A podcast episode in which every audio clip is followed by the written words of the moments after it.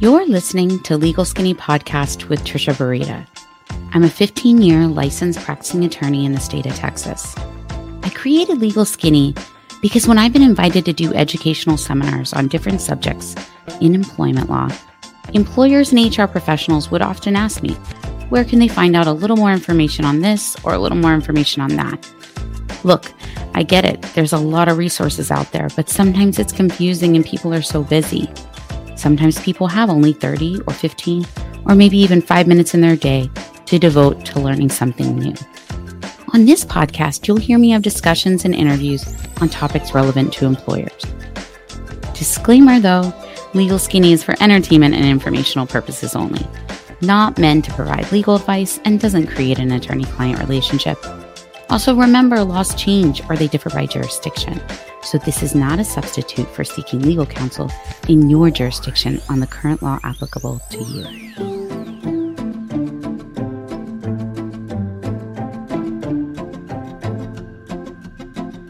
So, there is a new president and administration coming into power on January 20th, 2021.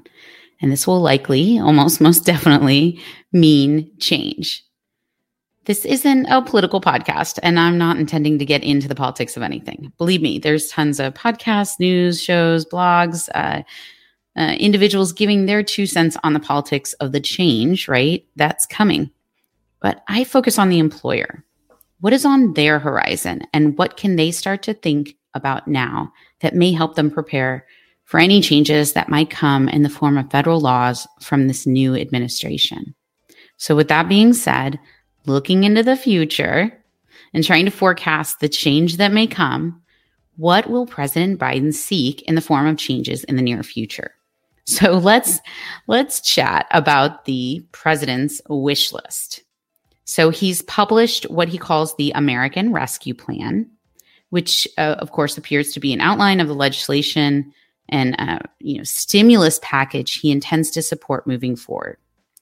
So there's all kinds of issues listed in this plan, and, and I'm not going to chat about all of that because it's not uh, what I see as necessarily the items that are directly affecting you as an employer, HR professional, uh, and trying to work through what changes might come uh, that would affect you. So I'm going to talk about three pieces briefly and sort of outline them, you know, because of course these are wishes. So we haven't, we don't have like legal language that I'm sort of going through. I'm going through you know, just these ideas that are on his wish list uh, that we may see and, and will see, um, most definitely put in some form of legislation and uh, run through Congress. Um, so, in this sort of wish list, the first the first wish that I would like to talk about is this increase in the federal minimum wage from the current rate of seven dollars and twenty five cents per an hour to fifteen dollars an hour. So this is not new. This has been a sort of movement in America for and, and globally actually for a while. It's often called the Fight for 15, which you can read more about at uh, fightfor15.org. But essentially, there have been uh, protests and strikes across the US and globally, but to move, uh, at least in the United States, to move the federal minimum wage to $15. And this, this goes back Uh, as far as at least 2012. And, and that's why I was talking about that website talks a little bit more about the history if you're interested in it. But if you're familiar with this movement, then you know that that some of it got started, of course, with the fast food workers and you know a discussion surrounding the poverty level in the United States and a potential need for change. The movement claims that you know the fight for fifteen dollars began in 2012 when 200 fast food workers walked off the job to demand $15 an hour and union rights in New York City. It's uh, turned into a global movement, which uh, they cite being in 300 cities on six continents, you know, representing fast food workers, home health aides, childcare teachers, airport workers, uh, professors uh, that are adjunct, retail employees, and, and other types of minimum wage jobs and, and employees. It's grown to create initiatives, of course, through several state governments here in the United States that have gone forward and passed laws to create a track over a series of years to get to this $15 state level minimum wage. And, and the US House of Representatives actually passed a Raise the Wage Act in 2019 in an attempt to make it happen at the federal level. So I, I guess my point here is this has been a long time coming. It's not something to take lightly from the employer perspective because there are a lot of people that want to see this happen. So this isn't just, you know, something that, um, you know, was thought up overnight and and and thrown into this sort of American Rescue Plan. So, what does that mean for you as an employer or an HR uh, representative? Um, you know, well, it's possible that the minimum wage could be changed to $15 an hour uh, after it's been, you know, debated and hashed out and some legislation's been proposed or, you know, uh, throughout the debates of, of what gets in or out of these, you know, coming legislation, it may not make it in. But if it makes it in, you know, uh, because of the business community already suffering, and, you know, I wouldn't be surprised that we see something similar to what the states had passed, which is sort of a progression rather than like an overnight, you know, in three months, the minimum wage changes from $7.25 to $15 an hour, that instead there's some sort of progressive timeline, which is what some of these states have done over a period of years that leads up to the $15 an hour. And and the reason is because I think because the business community has been suffering and there's some economic issues involved in here, that may be what would be considered by some to be a reasonable way to approach it while still reaching that $15 an hour goal. Now, all of this may not come as much of a shock, of course, to these states that have already passed this type of legislation.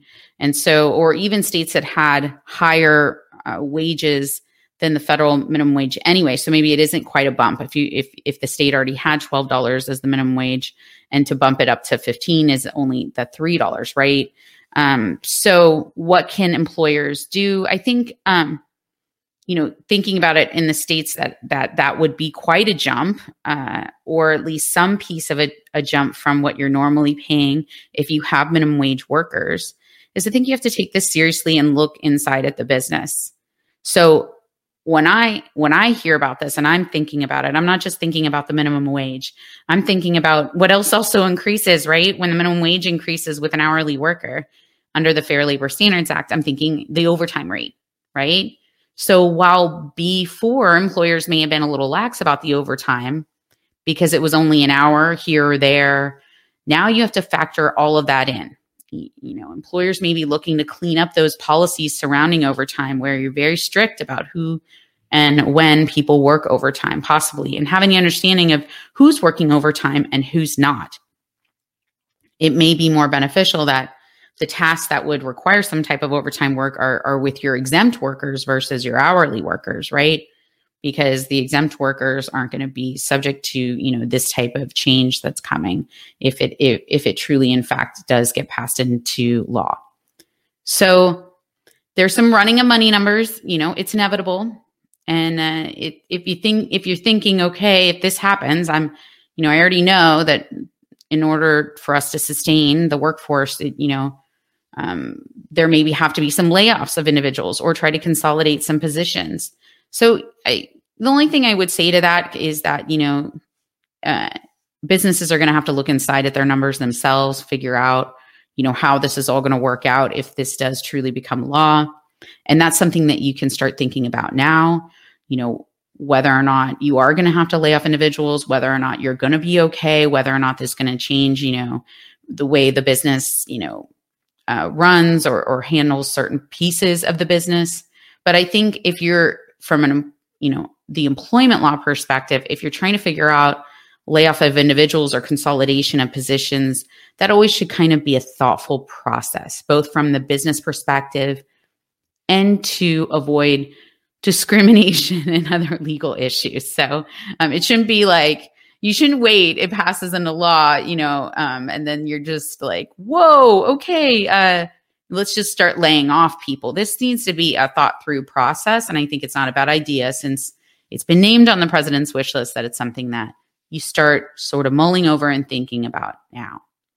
The second item on the wish list is in, in this american rescue plan that i want to talk about is some discussion surrounding the authorization to OSHA, the Occupational Safety and Health Administration, to issue a COVID 19 protection standard that covers a broad set of workers. Now, what's laid out in the American Rescue Plan is pretty vague to some extent, but it indicates that, you know, they'll ask Congress to authorize OSHA to have some new standard on different workers, okay, that wouldn't normally or typically be covered by OSHA, like public workers on the front lines um, or other workers, that and, and give them some protection from unsafe working conditions. And it's noted here and retaliation, which means, of course, you're looking at those issues of whistleblower claims that can happen when an employee complains about the workplace being unsafe and then the employer doesn't handle it properly or they let the employee go or treat the employee differently in some sort of adverse way and then the employee claims hey i was treated differently because i tried to tell the employer about a safety issue and they run to osha so all things you want to avoid as an employer. So uh, that's that's on the wish list in this American Rescue Plan. So something to kind of think about and certainly watch because uh, we would like to see a little bit more about what exactly it is that uh, would be changed with OSHA and how that would affect um, you as an employer if that change would affect you. So uh, it talks about providing additional funding for OSHA for enforcement. What does that mean? You know, more funding for a government agency uh, that that does enforcement, especially OSHA. That you know, OSHA does a lot of different things, but certainly the the aspect of specifically saying they're going to give them more money in order to you know crack down on the unsafe working conditions and retaliation issues is something that employers should keep an eye on. And then the final item on the wish list that I want to discuss is the paid sick and family medical leave. so he lists that and i'm laughing because uh, this is just like the never ending saga of this law that they keep having an expiration date to that doesn't appear to be expiring so uh, the, the you know i wondered for a while if if whether or not they would try to push for you know a permanent sick leave but but this is actually that's not what's in the wish list at this point uh, what's in what's listed in the american rescue plan is the expansion of the paid sick and family medical leave, of course, your FFCRA. So uh, he supports it being at least brought back through to September 30th, 2021. And now remember, this isn't just the specific, you know, issues of paid sick leave. It's also that expanded family medical leave, right? So up to 14 weeks, technically, depending on the different reasons and how it all adds up. So when right when you thought it maybe was gone just i just i just want you to know that if you went if you if you listen to my podcast episode 28 about the ffcra expiration december 31st 2020 and what this means and the voluntary aspects and the expansion of the the tax credit you know and you're thinking okay well i'm just not going to engage in that anymore and i'm just not going to worry about it well, you might want to just go ahead and pull that policy back out, dust it off just in case, because it's it's on the president's wish list, and it's something that all the employers should, of course, be wary of, prepared for. You know what it looks like. It is it is appear if he gets his wishes, going to look a little different. One of the things that's noted in here is that that they want to put the requirement back in place and eliminate exemptions for employers with more than 500 remember because if there were more than 500 if, if the employer had more than 500 employees they were exempt. They weren't that act didn't apply to them. So that looks like something that they're interested in eliminating in this wish list and uh, and less than 50 employees. So that any sort of small business exemption that was allowed for in there they're looking at getting rid of that as well and then making it clear that the healthcare workers and first responders would get all these benefits as well, which would remember there was also some sort of opt in possibility for employers that were in the healthcare world to uh, not have to give these benefits. So if the FFCRA does come back, right, then it's looking like it may, if if the president gets his wish, it would look like a different FFCRA, a little bit different than what we looked at when it came effective became effective April 1st, 2020. All right. So there's also some wishes in there to expand unemployment benefits. No big surprise there.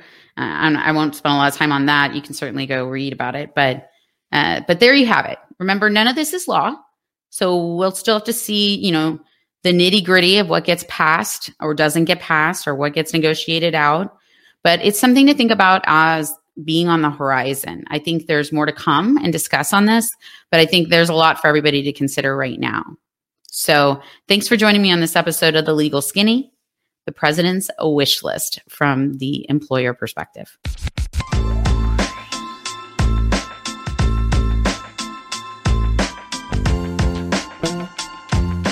Thanks for joining us on this episode of the Legal Skinny Podcast. Do not forget to subscribe to get future podcast episodes. Also, check out legalskinny.com to join our newsletter and get details on all the educational resources we offer the employer. Also, disclaimer remember, Legal Skinny is for entertainment and informational purposes only, not meant to provide legal advice, and does not create an attorney client relationship. Laws change or they differ by jurisdiction. So, also remember, this is not a substitute for seeking legal counsel in your jurisdiction on the current law applicable to you.